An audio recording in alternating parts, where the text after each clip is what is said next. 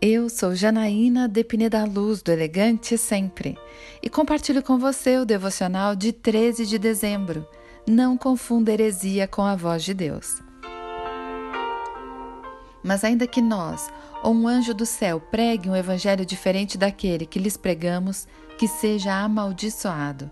Como já dissemos, agora repito: se alguém lhes anuncia um evangelho diferente daquele que já receberam, que seja amaldiçoado.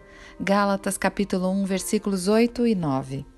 O mundo compete por popularidade, mas os cristãos deveriam lutar por fidelidade à palavra de Deus. Tenho visto cultos e pregações que dizem estar cheios do Espírito Santo, mas o que vemos são emoções, técnicas de hipnose e histeria coletiva. Sabemos pela palavra que o verdadeiro sinal da presença do Espírito Santo não é cair, gritar, chorar ou qualquer outra atitude assim, mas a mudança de caráter, a revelação do fruto do Espírito em sua vida.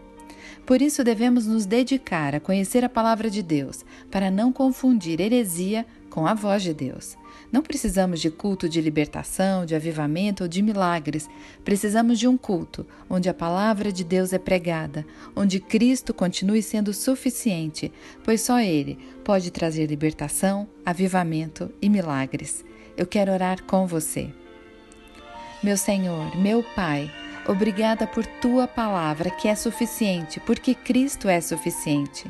Que eu não me deixe levar por enganos ou por um evangelho diferente. É isso que eu lhe peço, em nome de Jesus. E eu peço a você. Siga comigo no site elegantesempre.com.br e em todas as redes sociais. Um dia maravilhoso para você!